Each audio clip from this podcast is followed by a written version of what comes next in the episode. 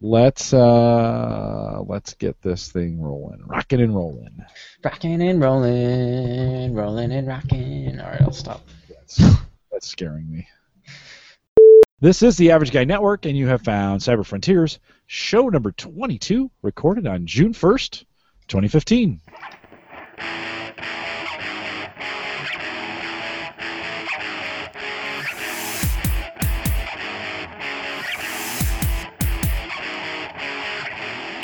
Here on Cyber Frontiers, we explore cybersecurity, big data, and the technologies that are shaping the future, all from an academic perspective.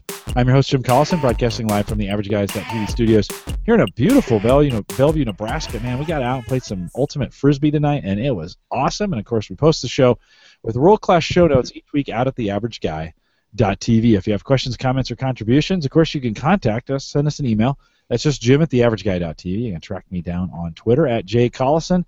And you can even call in those questions, 402 478 8450. Not sure why I give that number. Nobody ever does. But if you do, well, consider those questions for the show as well.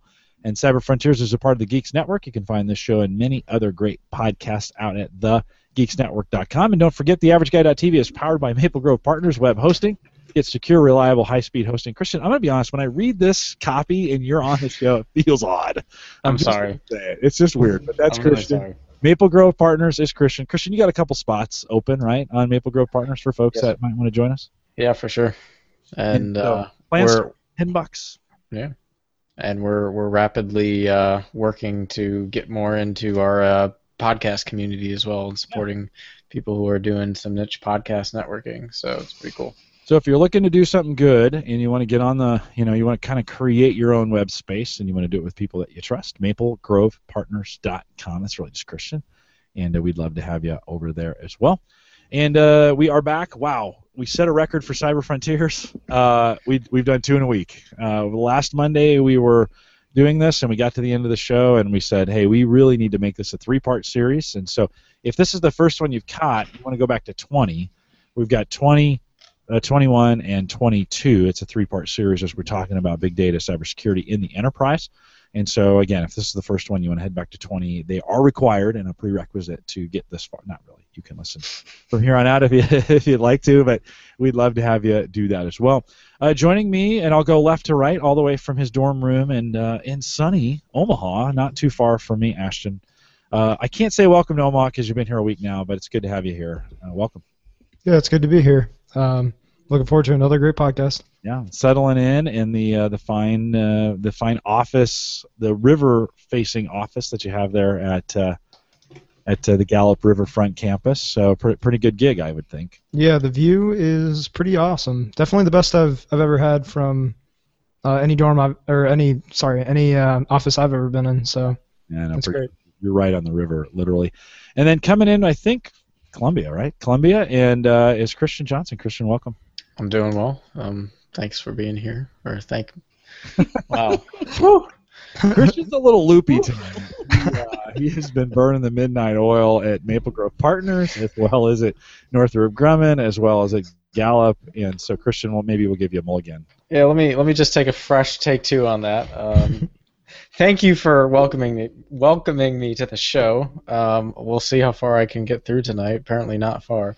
Um, but good to be here and uh, enjoying my summer so far. Although it's early in the process, it goes pretty quick. So goes super fast. Cherish every hour you get. Yeah, 12 weeks goes like that. So we'll be done. And then uh, my partner in crime over there, the, our male model for the Average Guy Network, Kevin Schoonover. Kevin, how are you?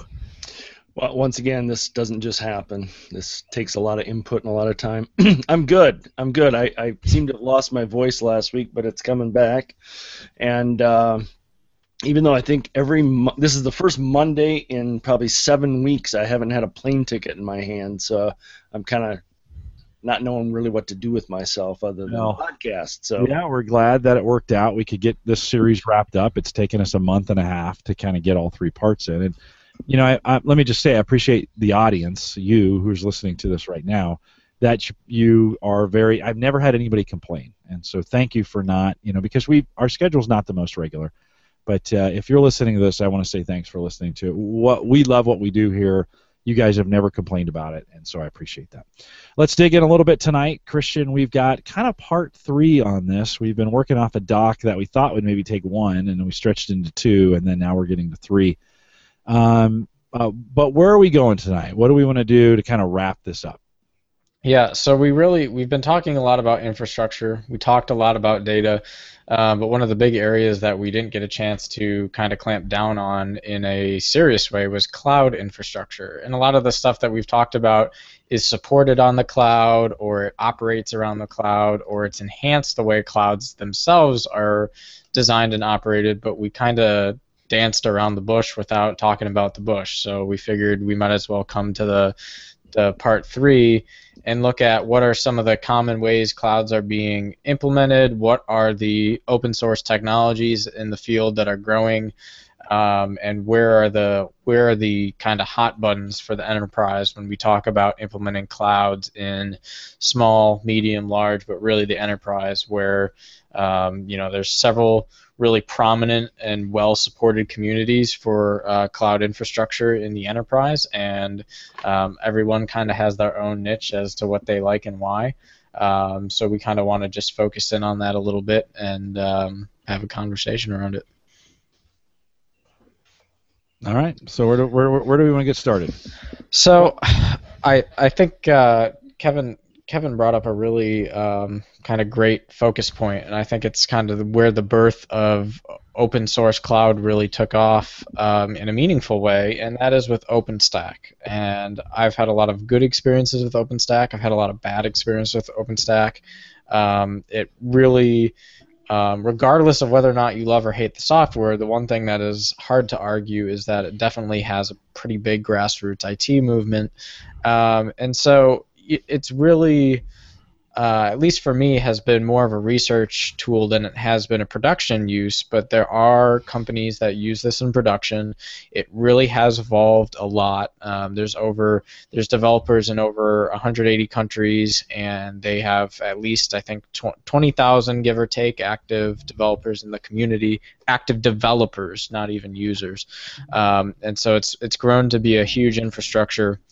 Um, one of the most notable things about it, in my opinion, is that the entire infrastructure is written in Python, more or less, which is uh, kind of bizarre when we think that, you know, eh, well, some people might get upset when I say Python is a scripting language, but um, true confessions, Python is a scripting language in most common conventional use cases.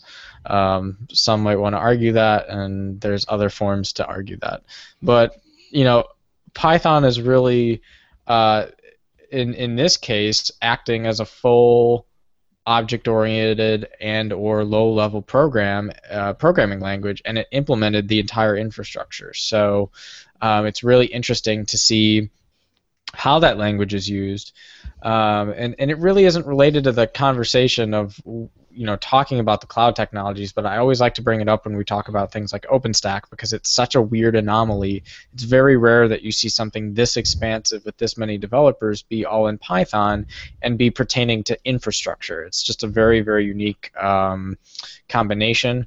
Of course, I, I make some arguments for why Python is probably not the best design choice from a, an overarching um, viewpoint, primarily when you talk about performance and, and usability. But you know they've really managed to make that environment work so far, and so I I give that to their credit that um, the developer community really backs uh, that decision.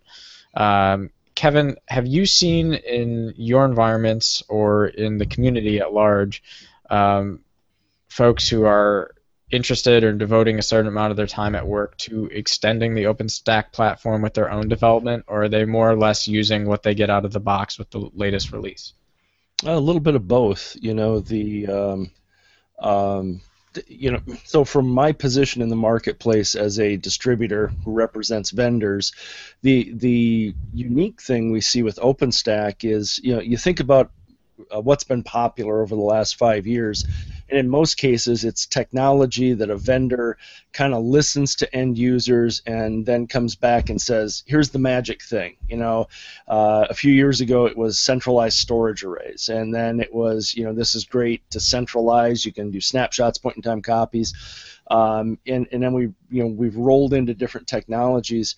The interesting thing with OpenStack is it is one of the first things I've seen in a while that end users have embraced themselves and have really you know sounded out to so you know for people listening to this go to google or your favorite search engine and type in openstack and hit enter and what the first few things you'll get is HP OpenStack, Cisco OpenStack, you know, and it's a vendor's name with OpenStack. The OpenStack community, their concern is, I don't want EMC OpenStack. I want open OpenStack. I want it the way it's written and the way it's done. So back to your question, I think mostly what we're seeing today is a lot of test cases. A lot of folks are embracing OpenStack. Um, for their lab environments to get a better feel for it, to get some function for it.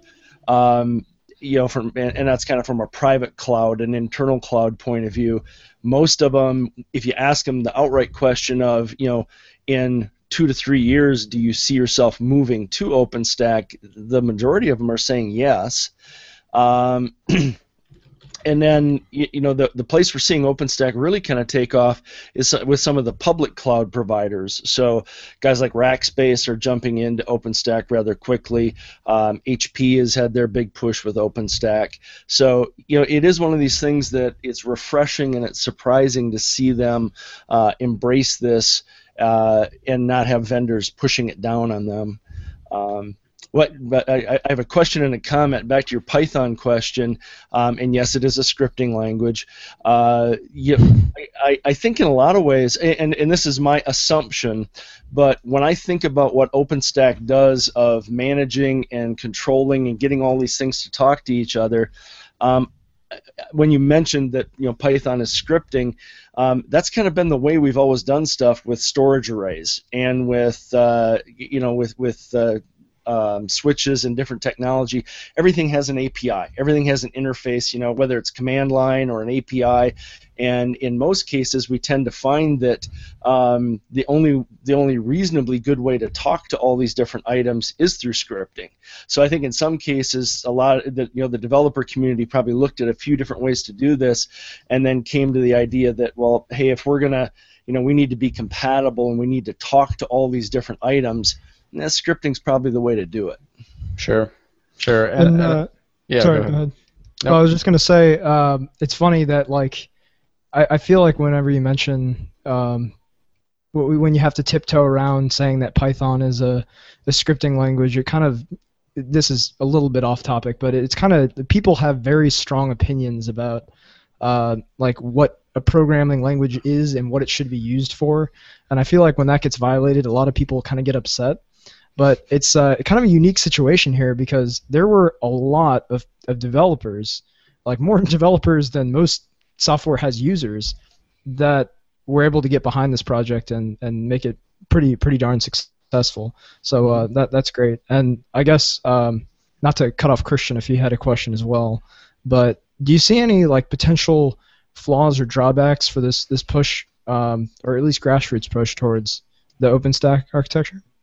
Yeah, you know the the thing that stuck in my mind that I was concerned about is, um, you know, hypervisor support and just industry support, because if you get too many of the big guys who kind of dig in their heels and say, "Hey, I'm not going to play with that," that will squash that development or hinder it. And you know, not to jump around to too many different things, but it's like, um, you know, we've lived in a kind of a two to three hypervisor world for quite a while here with you know VMware always being on the leading edge of uh, server virtualization. And then really Xen was leading in or in second place until Hyper-V came on so strong. And now Xen has kind of really turned more into tools. And then there's uh, there's several communities really trying to push and promote um, um, KVM as an open source type of product and take it on as more of a red hat you know we're going to sell bundles and services and things like that and so now all of a sudden you know and i, I kind of jump back on some of these folks and go okay so pretend I'm a big IT department and explain to me why I need a fourth hypervisor. And you talk about it, and it inevitably, it's not that you'll use all four, but it's surprising the number of folks that play with a KVM and and realize, hey, this is pretty lean. It's great performance, and you know I like the way the tools work. Maybe better than Hyper-V. So now all of a sudden, maybe there's certain tasks I, I throw on that. So, you know, back to your question, I think that you know adoption, it can be the greatest technology in the world. But if I can't get operating systems and hypervisors, and if I can't get the stack to run on it, nobody's going to use it and so far pleasantly surprised that the stack is uh, coming together nicely. Yeah, and uh, as a as a fun trivia trap, fun tri- wow, fun trivia fact. This is why we don't podcast after ten. Uh, fun trivia fact: uh, the founder of OpenStack, Chris Kemp, um, is a Buffalo native, which makes me feel happy, and uh, more importantly, um, was the NASA's first CTO. So the origins of OpenStack actually come out of NASA, which is scary to me for several reasons. But um, the one thing that uh, really kind of built OpenStack, it, it wasn't called that then when they first did it. It was uh, Nova. And Nova is what became the compute module of OpenStack, but that was kind of the first spin off project that um, got things going. And he decided eventually that he was going to leave NASA to pursue that full time. Um, but so all these kind of uh, the core modules, the compute, networking, storage, and I think we're going to talk a little bit about how those have evolved over time here.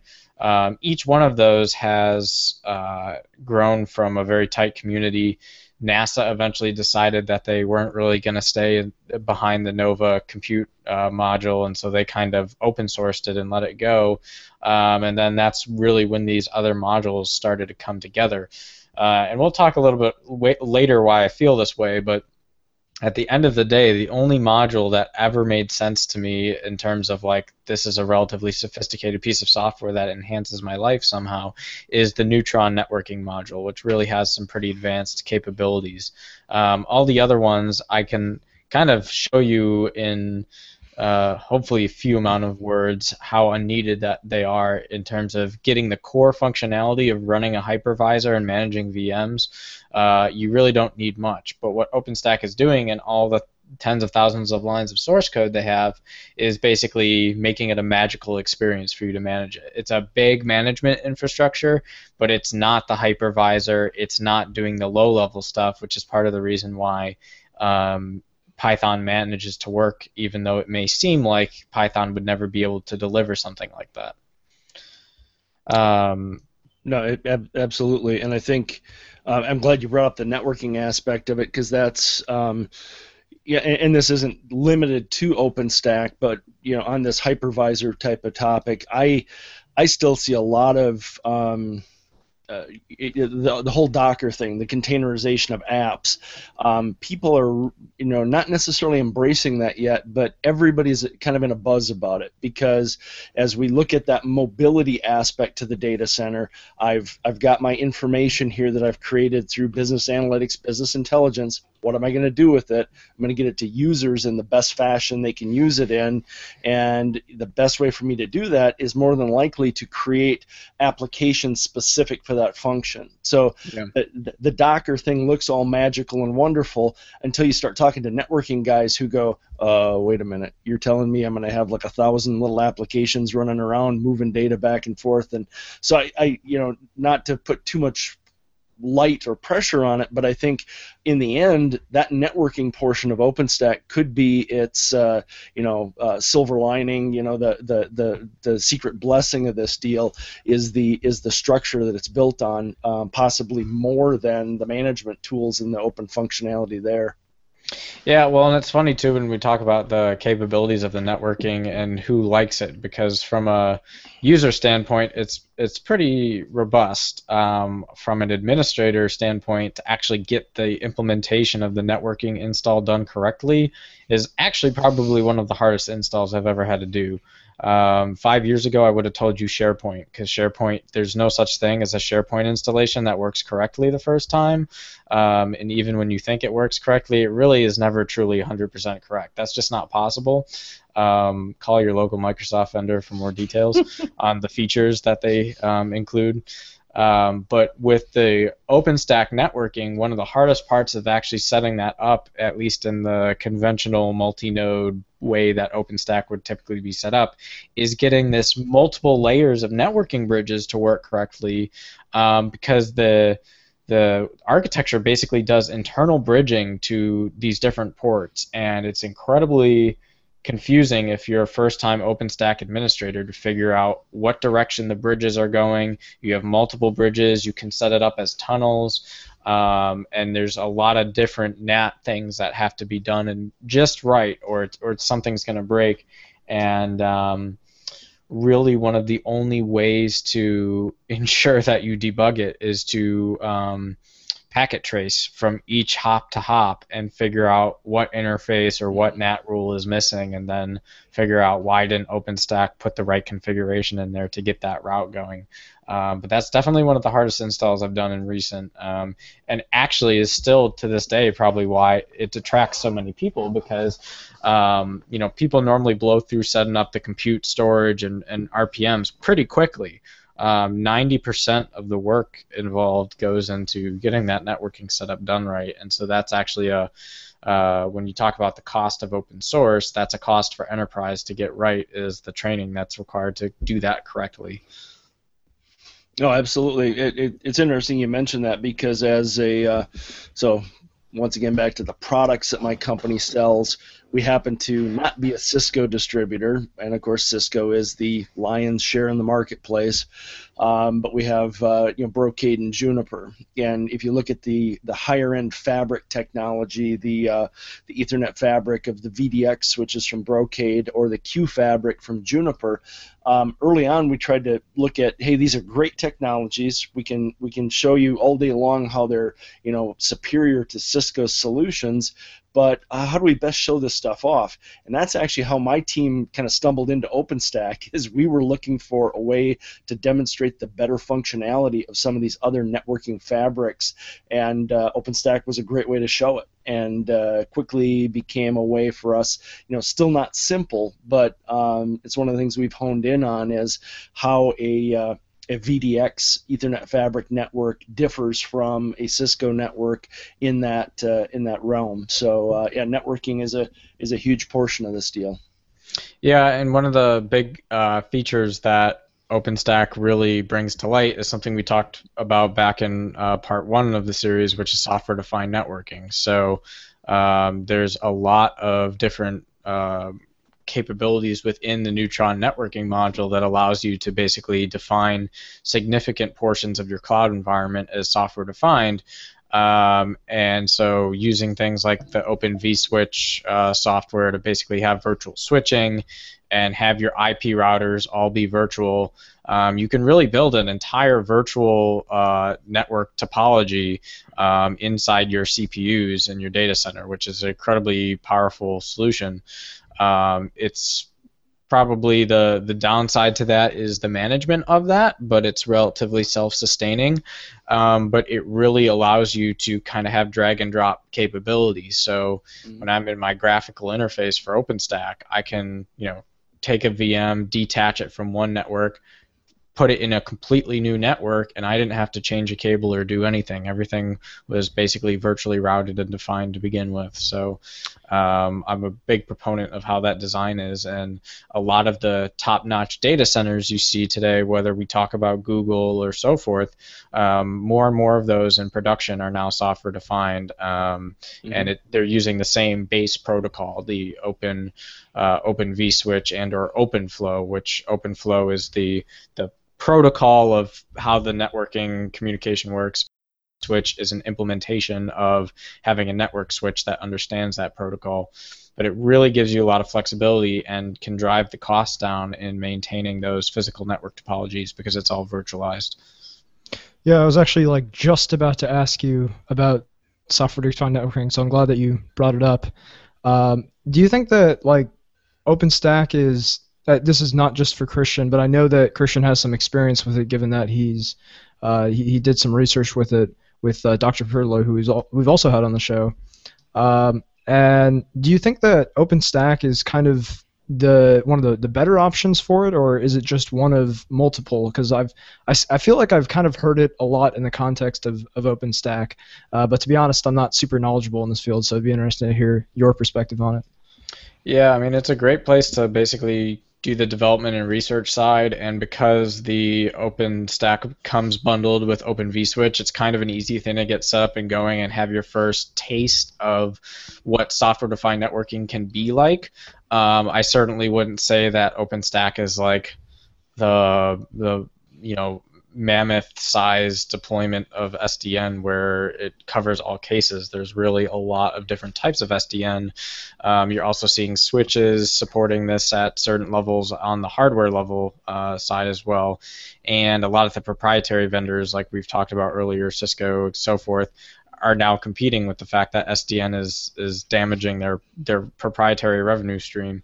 Um, and so they've also started dabbling in the space with their own implementations in an attempt to kind of coerce the market towards certain directions that are going to benefit them financially without um, kind of dismissing the fact of what the um, OpenFlow uh, technology does. But really, um, when you get down to it, there are a lot of different implementations of the switch protocols. You can do that uh, a lot of different ways um, in both physical and virtually defined switches.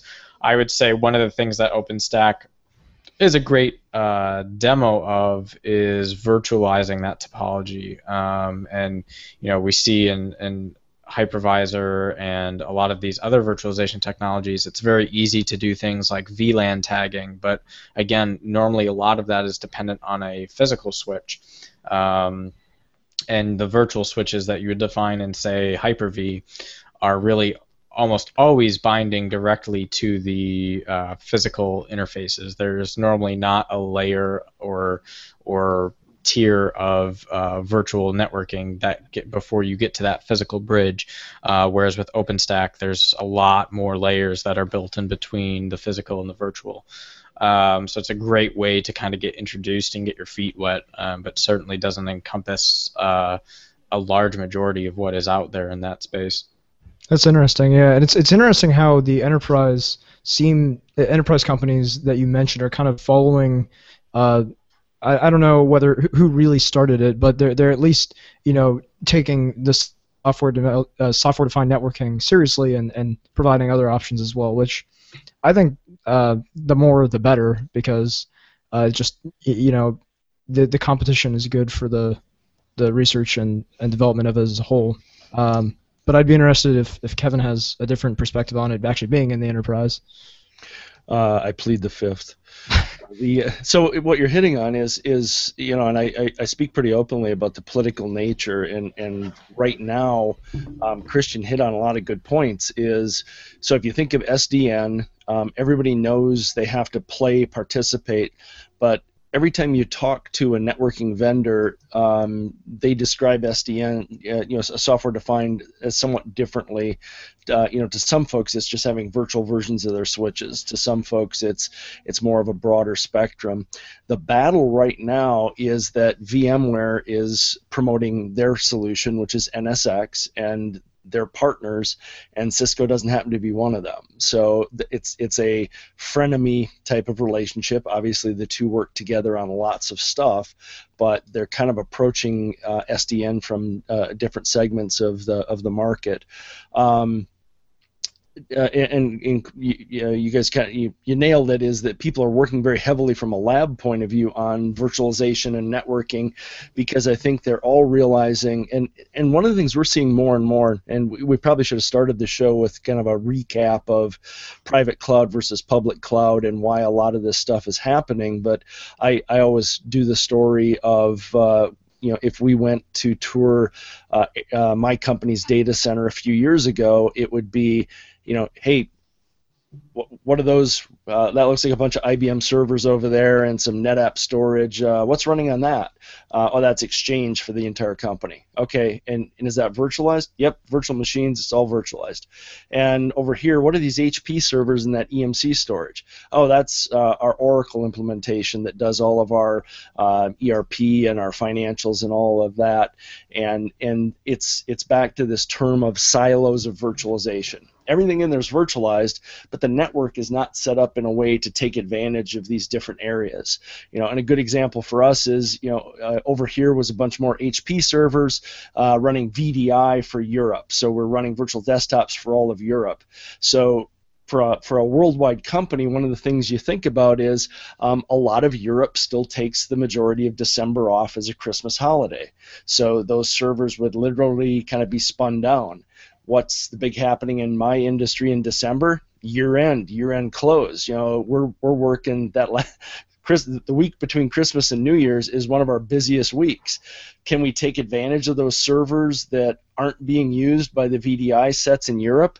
In our old structure, the answer was no because we didn't have a flat network or a fabric network in there to deal with that. So this private cloud environment, if we toured a data center of ours today, it would be more of, hey, what do those servers over there do? And the answer would be, I don't know. We could go, you know, we'd have to go to a console and look up an app and find out where it is. And, you know, I see we've got different manufacturers of storage over there which vendor does what. Well, we don't really break it out that way. Here's a definition of our tier zero storage. That's our fastest storage. Here's tier one, here's tier two, here's archive, and it's not so much hung up on who the vendor is or what the or, or you know what the technology is. It's more about the SLA and quality of service. And now app owners come in and basically say, here's what my app does, and here's what I need it to do, and that that's where now when IT departments are being hit with that, it's where they're saying, hey, the only way I can get to that is to think outside the box on my networking. So, uh, you know, some of the new networking guys, actually people like Plexus up in the Northeast, they've got their switch technology is based on kind of a whole different, you know, photonic switching capability, and their underpinnings of that are very, very SDN centric. So, it, you know, they're they're just thinking in terms of how software-defined networking would work into that equation. So, a lot of folks are really pounding on that in the labs, and I would say the next generation hop they make. Um, th- there's Cisco gets kind of badly labeled for if you need more performance, add more ports. And Cisco bases their maintenance on number of ports you have. They base lots of things on the number of ports you have. I'm really refreshed by the number of new networking vendors who are not port you know, they, they don't really care about ports. It's how fast a port do you need? Is it 100 gigabit Ethernet? Is it 40 gigabit? Is it 10 gigabit? Is it gigabit? And you know, where are your paths? What's your east-west traffic look like? And how do we plan for those kind of things? So, it's really this idea of let's break down those silos inside the data center. Let's stop thinking about that rack of servers does this and this rack does that. It's more about what are the performance levels we're working on in the data center. How do we make make that seamless. And you know, this all kind of ties back into if you if you if we whiteboarded this all out, we'd probably step back and go, Hey, I think OpenStack would be a pretty good solution to uh, to jump into this with. And you know, so, sometimes when we have a solution in mind, we end up architecting towards that solution. But in a lot of cases, if OpenStack fulfills on promises and continues down the path, a lot of what I just described is deliverable by OpenStack. Yeah. No, yeah, and that's a great that's a great explanation of the uh, virtualization of that you know not having virtualization silos. So thank you for that. You bet. And from a, a, a taking a step back, what's really uh, fascinating too about a lot of this implementation, um, not really specifically OpenStack, but more going back to SDN, the original OpenFlow specification was really described as quote a standard that enables researchers to run experimental protocols in the campus networks we use every day so all the guys who came up with openflow are some of the uh, top um, high performance network compute uh, research assistants at the top universities that uh, partner with Internet 2. And so I worked with some of these researchers at uh, College Park, where um, Internet 2 has a pretty good um, uh, relationship with uh, Mid Atlantic Crossroads. And um, Larry, I believe his name is Larry Peterson, maybe. Uh, I think so we'll go with that for now. Um, he was the uh, author out of Princeton, New Jersey, that was the partner on this, and there were four or five different universities. Um, but he also writes the uh, computer networking textbook that College Park uses. So there's a lot of the same names um, in the uh, network education um, side of the of computer science research that put a lot of the underpinnings that made this whole thing take off. Um, so it's actually been somewhat interesting for me as a as a undergraduate researcher to see how you know some of the people I've worked with have been directly involved in making a whole industry explode like that. Um, especially because sometimes these things come from you know the enterprise invents it, sometimes academia invents it and gets it right. Um, so it was it was interesting to see that. Kevin, do you think OpenStack is going to make it? Do you think it's um, at a point of maturity and stability that people are going to want to stay on it, or do you think it's a fad? I, you know, um, I, I think it's going to make it, and and when I say that, I, I have to believe that inevitably there there will become flavors of it, which you know I started the conversation by the end users don't want there to be different flavors of it. Um, but you know, um, Ashton, you asked what could kind of derail OpenStack. Um, one of the other things I, I neglected to mention is um, you know, Intel is a huge backer of Open Cloud, as they call it, but OpenStack is a big portion of that. So um, it's it's interesting how a semiconductor, a chip manufacturer of Intel's caliber, can help drive and push a lot of these things. So I, I view I, I guess I view OpenStack like I, I believe it's going to make it. It's getting embraced more and more, um, but I have to believe probably three to five years from now, it's probably going to look quite different than it does today. Yeah, I, uh, I. It's I okay to disagree. I know. I'm just saying. I think we should make a financial bet on uh, what, whether or not it succeeds. I, I've gone back and forth. I think one of the things that has perturbed me about OpenStack has been some of the source code is terrible, um, mm-hmm. which a lot of like users who just use it may not see that and may think that they're doing something wrong when they're configuring it.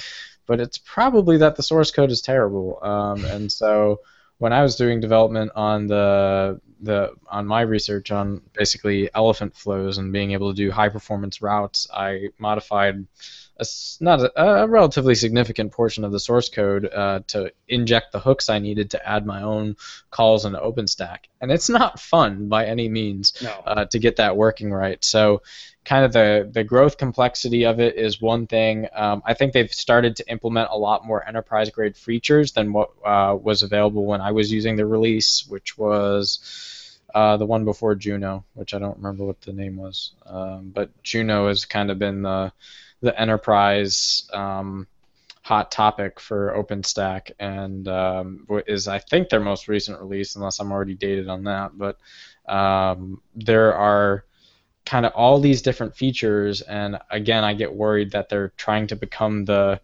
the the one size fits all jumpsuit, um, and I don't think they'll be able to sustain that model very easily. Um, and and there have been some major. If you take a look at the the life cycle of the community and what kind of you can kind of tell whether or not a community is state, uh, sustainable based on who the long-term committers are and who's been changing out. And I, mm-hmm. I'm pretty sure that basically Rackspace and several others have pulled out of using this in production basically because they couldn't get it to be sustainable both from a revenue standpoint and from a management standpoint where it just was like the feasibility of doing this was not um, was coming at a loss to the company and so they, they kind of stopped and mm-hmm. with that decision uh, a lot of developers kind of you know new names were showing up in the open source community because basically how do you own an open source project? Simple. You inject, you flush a bunch of your developers from your company to be the all the contributors to the open source to the point where your company has a pretty good say and conversation over how it's going because uh, you're you're paying developers in your company to basically turn around that open source product to benefit the most out of you. Um, and so there have been a couple big names that have done that with OpenStack. Rackspace was certainly the number one contributor for quite some time. I'm mm-hmm. pretty sure they're not very high on that list anymore. I don't know, so no quotes there. But um, from a from a general standpoint, that type of sea change in the you know largest committers to me spells that they're not as stable as what some people think. Um, and I've read some really interesting articles on uh, Tech Republic in the last month or so that basically says, at the end of the day, what am I getting out of OpenStack from like a management perspective that I can't get with you know my existing hypervisor and custom solutions that my enterprise has already built around this. Um, and it brings up some really I think valid questions as to um, where where is the real value supposed to be out of this platform, and is it a higher cost to implement than it's worth?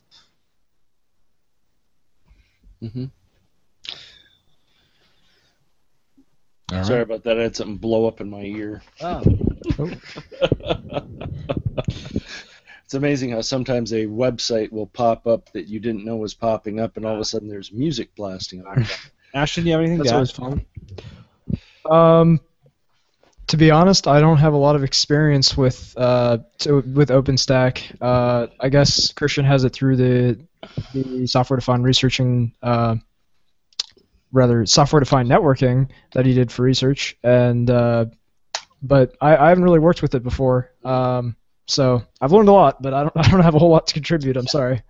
Well, and into your so I, am I'm, I'm going to try and tell a humorous anecdote without using anybody's names because they would all be mad at me if I did. But uh, an, an engineer who was on my team, uh, very brilliant networking uh, gentleman, uh, left the team to uh, go work on uh, OpenStack for a large company, and you know he was working he was just sharing with me one day he was working on something and to your point about the development and certain modules something just wasn't stable, wasn't working right. So he starts drilling down into you know these different things, and he's digging into one module, and he's like, you know, this this is awful. This is just terrible. You know, who who you know, it's a little bit of that you, you know thing that many of us have done at one point in time, where you utter out loud, you know, what kind of an idiot did this?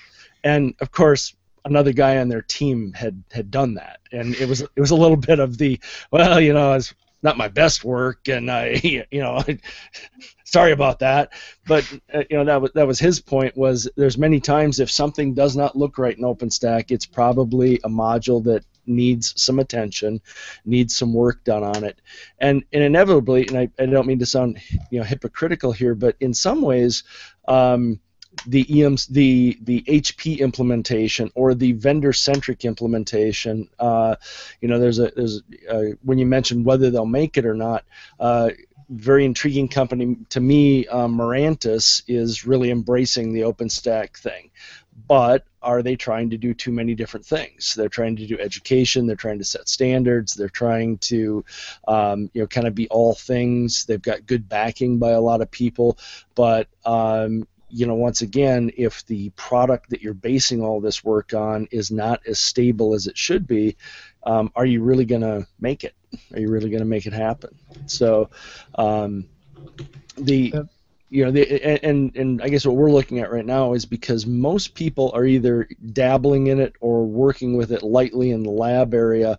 Um, as was said earlier, I still think it's a great way for people to um, you know, learn networking from a different point of view, learn some of the ins and outs. Probably a better way to pick up SDN. So I don't know that uh, you know, I haven't heard anybody really bemoaning the fact that they wasted too much effort or wasted too much time on OpenStack. Um, I think a lot have just made the deduction of it's not ready for prime time yet, from my point of view. Yeah, and you mentioned that, um, and you know, if it, assuming it's around in three years, it'll be a totally, it, it's likely to be a totally different um, software, uh, and I think that might be for the best. It sounds like yeah. if uh, if the, the source code really is as horrendous as Christian makes it out to be. But to be fair, when I look at my code from a year ago, if, if uh, there should there should be an exercise where someone just shows me like some random piece of code and says, "Tell me all the things that are wrong with this," and I'd be looking through it and I'd be like, "Wow, this is really terrible," and they'd be like, "That's your code from a year ago." Uh, and I, I I kind of hope that, uh, well, in a way, I kind of hope that keeps happening for me because then that means I'm improving. But it's not the kind of code that you would want um, to have to depend on for something as as important as uh, networking. Oh, absolutely. Yeah, so, and um, I I did want to inject the the title of that. Um, either I put this in there or Magic Tooth Fairy added it for me, but um, the title of that um, Tech Republic article is OpenStack needs more than cheerleaders, and it's kind of a very true statement um, because it talks about who the big adopters have been of the platform, um, and and it kind of gets to the point that really the only thing or area where it's taking off at is Red Hat. Well, oh, that's weird because Red Hat is the whole backer of this thing, um, and it it really makes some very dry cut arguments about when I got things like Azure and AWS out here, how is OpenStack going to survive and what are they doing to pull that traction? So it's a good read. It's a pretty brief read. Uh, you can easily find it with that title OpenStack Needs More Than Cheerleaders. I think it's a pretty great title when it talks about some of my personal frustrations with it. Um, but again, it, it, always has a special place in my heart because it, it, it opened up a very big log jam and, a, and, and opened up a, uh, an area that I think has forced the proprietary solutions to stay competitive and show why they're at a higher value add um, than than the open source community. But it's also given a lot of um, bang for the buck, so to speak, in terms of getting um, customized solutions in the enterprise um, that you know might be time intensive, might require some special training to get set up right, um, but have really kind of sparked some innovation, I think, which um, when we talk about where a lot of the innovation is coming in software development and in Fortune 500, a lot of it is open source. Mm-hmm. Uh, we talked about that last week on um, when we were going through some of the, the trends in big data that you know a lot of these platforms open source open source projects that are then derivative works and are customized but that baseline is the apache i mean honest to god where the hell would we be in the last five years if the apache foundation didn't exist right. i mean some of the biggest projects that are the most widely adopted whether you're a home user an enterprise user a open source fanatic a freedom for linux user um, apache foundation runs the show on a lot of the key technologies that are pushing the hype trend forward. So um, I like to think that OpenStack is kind of bundled into that that image for me. Well, you know, I'm glad you brought that up because the at the end of the day, OpenStack has whether it's around. So you think about the things that we've chatted about so far, and I want to touch on storage here a little bit as well. Is it's making people think about things differently. So even if OpenStack inevitably fails horribly, I think it has done a lot to cause people to look at networking differently and head down, you know, uh, SDN routes. Um, you think about storage. My life in storage over you know since the Arrow con, you know created our storage division was about the time that storage arrays were coming into their own. So it was it, it's file or block, and we've lived file or block forever, whatever the connectivity was. And now object storage is really starting to you know we've talked about it for years, but object storage is kind of coming into its own. And I think yeah. the more we're talking about you know not just tied to OpenStack, but the idea of objects ties back into my obsession with containerized apps and things from that point of view. Um, today it's a small portion of the market, but we're starting to see things really heat up. Uh, you know, with some of the big players like uh, EMC and uh, HDS on the high end of things. So um, we're really, you know, I'd be curious what your thoughts are from a, from a object storage point of view. Yeah, I mean, I think um, I think it's definitely something that really came popular at first with AWS before anything else. I mean, mm-hmm. I think that's where it kind of got its its its trendability, but it provides a level of scalability that I don't think we've seen in traditional file systems. And if anything, not just for the cloud, um, it has kind of given us a broader view of what does it mean to be a file system or a storage system. Um, and I think it, it has expanded people's vision of saying a file system is more than a hard drive, its format, NTFS, FAT, ext4, whatever your format of choice is, and your your data. It's now kind of well, we can represent things in its raw form as binary objects. They're highly accessible. We can index them as in certain ways, and we can basically create these. You know what the object store really reminds me of at the at the end of the day? It's the equivalent, in my mind, of what a programming heap is, right? In Java, rather than having this highly controlled stack or this place where I'm responsible for allocating and freeing the memory properly. Um, I have this nice managed pool of memory where objects are being created and destroyed, and there are references in which I can access that data and get it back to my program. It's the same thing with the object storage, except now you're looking at it at a systems level where you're getting a lot of that redundancy, high performance throughput. Um, you're you're you're taking another axe. That I always talk about swinging an axe at raid cards because they, they need to die and they need to die fast. Um, this swings another axe at that. Um, and then the equivalent kind of, well, it's not the equivalent. This one's different, but the block storage gets to my earlier point of it's it's the raw kind of I call it the boonga boonga of cloud storage, which is you're you're you're in the forest and you're getting the essentials of the storage and it's giving you raw blocks that are really mobile because you can just take them out from one system, put them into another, and it gives you a lot of that flexibility to get direct I/O access no matter where you are in the cloud. Um, but I call it the Boonga Boonga because it doesn't have that high level abstraction of objects that you get with the, um, the object storage scenario. But I think these are two prime examples. OpenStack does a really nice job at implementing these um, for like block storage. When I think block storage, I think archival backup immediately. Um, that's a great solution for if I want to have that titanium backup solution where I'm just dumping images of cloud uh, virtual machines in a place where I know I can get backups back. That's a great example of where I would be using um, block storage. And object storage honestly has a lot more, I think, uh, flex- flexibility in working with. Um, programs, right? I mean, it can store the virtual machine images, but I think it also has the really high potential value to be much more interoperable with uh, programs that have uh, relatively nicely defined um, APIs. And so I think that's a place where you'll continue to see that type of storage expand. And I think these are two storage options in a virtualized environment that you're going to see staying around for quite a while. Um, they seem to be very popular models across the um, across the life cycle, and and that I I, I appreciate. Um, question out of chat that I really do want to address because I want to be clear. Um, why no raid cards? In a cloud environment where you know you're talking thousands, tens of thousands of machines, some of them are virtual, some of them are not, it becomes a real pain to buy and invest in raid cards, which uh, you know, five years from now, when your data center is still running and you may be phasing things in and out, if that RAID card fails, chances are either one that RAID card isn't on the mar- in the market anymore, and you didn't buy a replacement for it when you stocked inventory.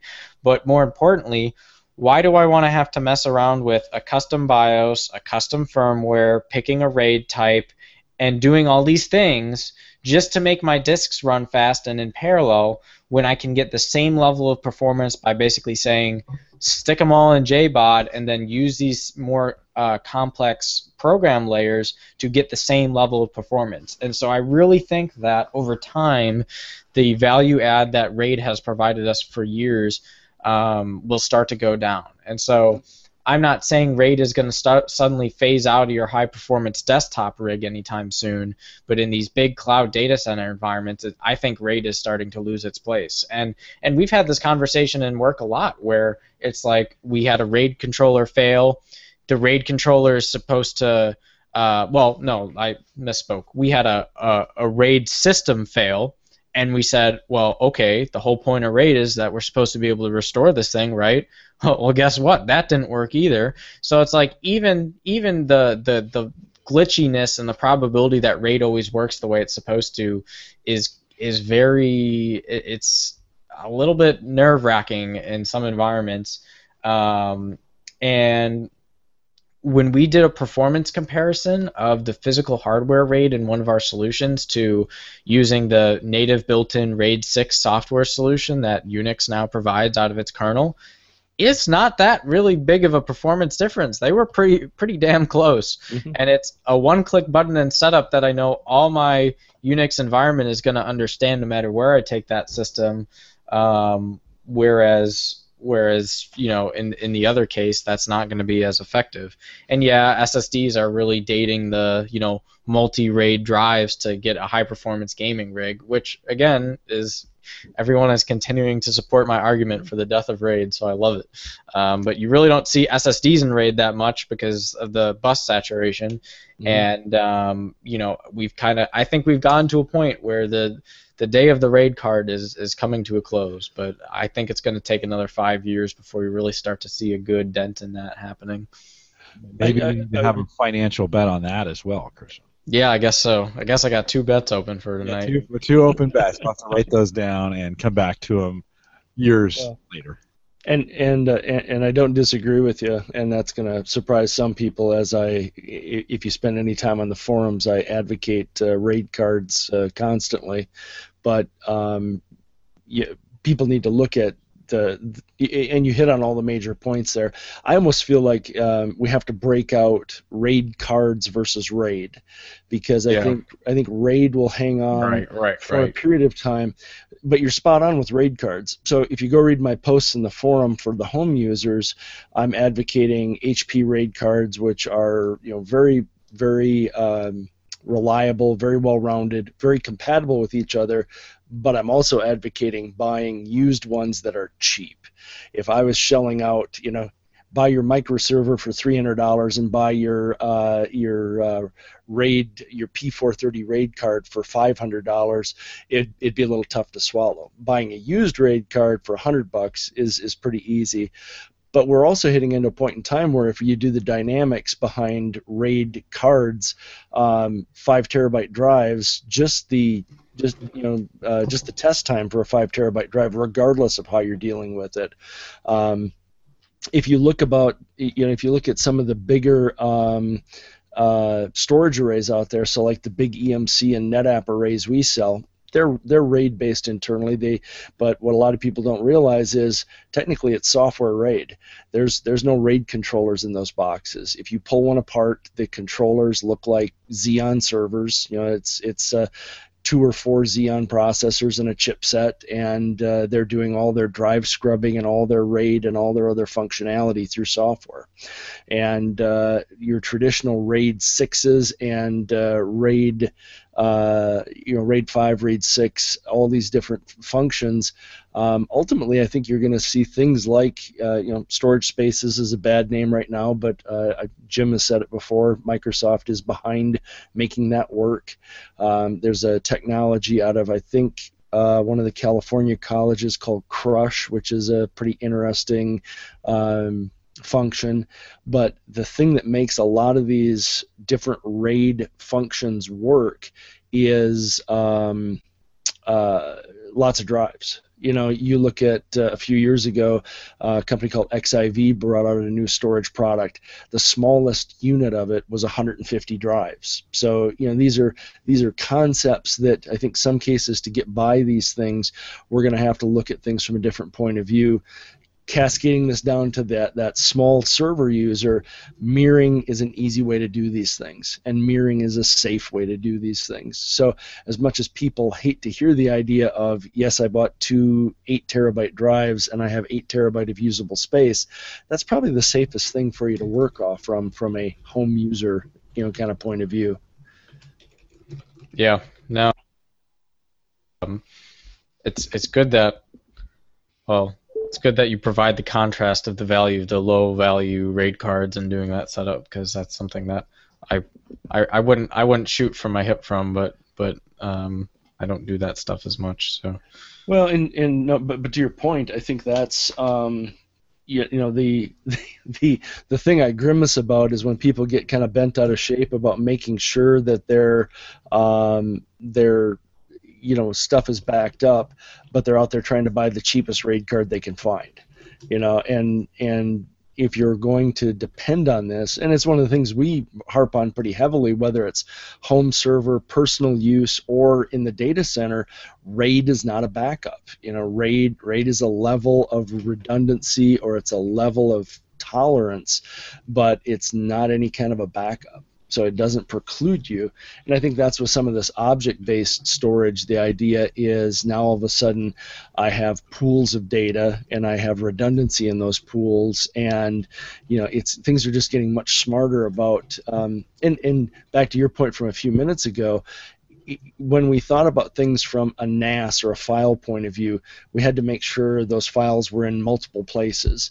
And block storage was always tough because we would have to do things like quiescing a database before we took a snapshot of it. And the big breakthrough in block was the ability to do point in time copy snapshots and do mirroring and those types of things. And that was pretty elaborate technology to have the storage array talk to the server and the application and quiesce the data, freeze it, take a snapshot, you know, all these different steps to make sure you had a good copy of it. That when you think about object storage, a lot of that goes away. A lot of it is simplified from the point of view of saying, um, uh, uh of by design there are functions built in to make those objects stop or stall or or you know um, you know it, the snapshot is a good analogy for it because the point of view is um, you know, if you take a picture of a moving car, it's going to be blurry. You got to wait till something's standing still to take that point in time copy and snapshot. So, yeah. Um, I, I, just think it opens us up to a lot of different, um, you know, opportunities and functions. Agreed. All right. Is that? Uh, do we get it all in three sessions? Have I think we I think we did it. I think I think, I think we're as close as we're gonna get. Yeah. All right. Well, Kevin, I, I do want to say thank you for giving yeah, us three sure. hours of your life. Uh, come on here over the last month, and I know it's a passion of yours, so I know you're always willing to do that. But thanks for taking some time to, to be on with us. It's it's like Gilligan's Island. It's a three-hour tour. it is a. It's definitely they did not have as much fun as we did though on their three-hour tour. So uh, good. Uh, Christian, Ashton, anything else you guys want to add in before I wrap it? I think we did a pretty solid job. Right. Uh, yeah, I'm, I'm good if you're good. You're good. You're good. Yeah, we. This is the advantage of doing these a little bit later. Everybody gets tired and they're like, I don't really want to talk anymore. And we're done. And that's, I will say this though. Uh, right now, Maryland UCLA is starting in the in the uh, regionals in uh, Southern California. I think is where they're at. So Christian uh, winner goes to the Super Regionals for uh, the the College World Series. We are tracking that uh, the the interns this summer. We have a big wall of uh, of, of brackets, and we're tracking that to see who's going to win. They can they get a chance to win a lunch with me. So it's a it's a it'll be it'll be a good lunch too. It'll be a good lunch out. So Maryland UCLA starts right now. I, I, thought you guys would care that your baseball team is in the regionals. Maybe not. That's an easy. That's an easy pick for me because uh, for for various reasons I've always been. Uh, I've I've obviously am a Terrapins fan and I've always hated UCLA because uh, my dad went to USC and they were like crosstown rivals. So e- a very easy pick for me. All right. Well, we'll take we we want to see Maryland move on. It'd be great if they'd make it all the way to the College World Series, and you guys can uh, maybe, sneak into a game over there and uh, you know break away from the, the shackles, the ruthless shackles that uh, keep you on. Riot tight, more characters. Uh, we just drive you guys to that, but. Uh, we want to thank everyone listening tonight, and uh, or if you're listening to the recorded version, thanks for getting through these. Again, if you got to the end of this, and this is 22, and we have 20, 21, and 22 as a series, go back, the average theaverageguy.tv, and uh, you can see Cyber Frontiers. Check that section. You can go back and listen to them. We always encourage you to subscribe to this. You can do that on iTunes or any other podcatcher. If you have a problem doing that, and you don't know how to do it, contact me, Jim at theaverageguy.tv. I'll help you get through that. Sometimes on Android, that's a little more difficult than it should be but we'd love to get you subscribed. If you're using Amazon, we want to uh, just ask you to use our Amazon affiliate link, theaverageguy.tv slash Amazon. That goes into a tech scholarship fund, and uh, we're able to purchase things for folks if they want to try them and review them for the site. And of course, if you want to subscribe, uh, like I mentioned, we have a link to do that, theaverageguy.tv slash subscribe. We'll get all that there. I'm I'm wearing the MediaFire T-shirt tonight. We want to thank them for sponsoring uh, the video stuff. Christian said he'd do it, but I wanted to give Media MediaFire a try. And of course, they are hosting all our video large and video small. If you didn't know we had those and you've only been listening to the audio, you can see all our handsome faces. Uh, and it, uh, it's always a great experience. So you can get those available. Again, that's all out at theaverageguy.tv slash subscribe. And uh, if you enjoyed this podcast, we encourage you to share it. We'd love to grow the audience.